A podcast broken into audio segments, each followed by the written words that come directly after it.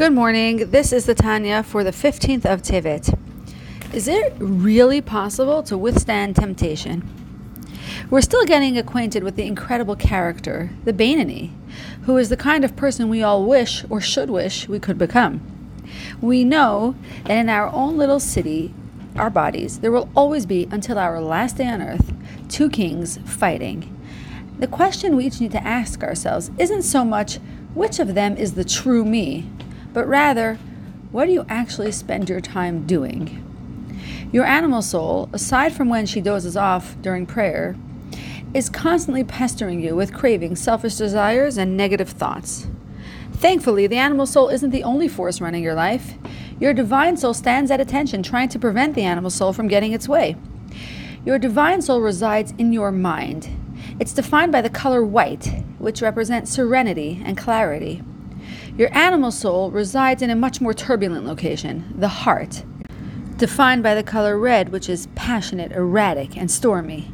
It is not coincidental that in human beings the head is positioned higher than the heart. For the natural order of things is that the mind controls the heart. In contrast with animals, where the head and heart are more or less of even height. As a human being, you naturally have the ability to evict unwanted thoughts before you have the chance to really delve into them. Controlling impulses might seem at first glance to be something that only exceptional people can handle. But no, every single human being has the ability to control his or her cravings, lusts, and intrusive thoughts. Even if your heart is passionately begging for something, your brain can guide and assist you to control yourself and not give in. Not to do it, not to say it, and not even to think it. Your mind can override your impulses, enabling you to do what you know is right, even if your heart is kicking and screaming in protest. You see this in action when you submit yourself to nerve wracking medical procedures, despite your fears. But note, the mind controlling and directing the heart can only really function if your mind is settled and you are fully convinced and comfortable with your decision. If not, you'll constantly vacillate back and forth from indecision. Have you ever heard someone ask another person, Why'd you do that? What were you thinking? Indeed, the animal soul is nicknamed an old and foolish king. Those regrettable decisions you've made originate from the animal soul. The Talmud states that a person only ever sins because a moment of temporary insanity overcomes him. Wisdom originates in the divine soul, which is nicknamed a wise and poor king. The mind's ability to control the heart applies especially to spiritual growth.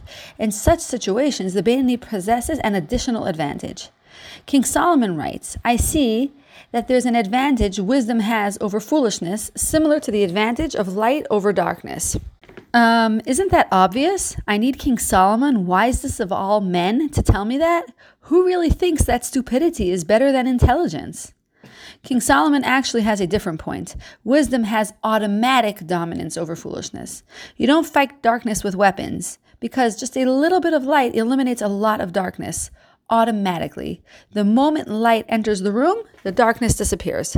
And the same applies to wisdom. Aside from your natural ability for your mind to control your heart, you have another automatic weapon against it. As soon as you reveal a bit of weapon, the foolish impulses melt away. Just a little bit of holiness and divine wisdom erases lots of foolish, selfish, and unholy ideas. You innately have the necessary power to conquer those negative tendencies and live a higher, holier life. Have a wonderful week.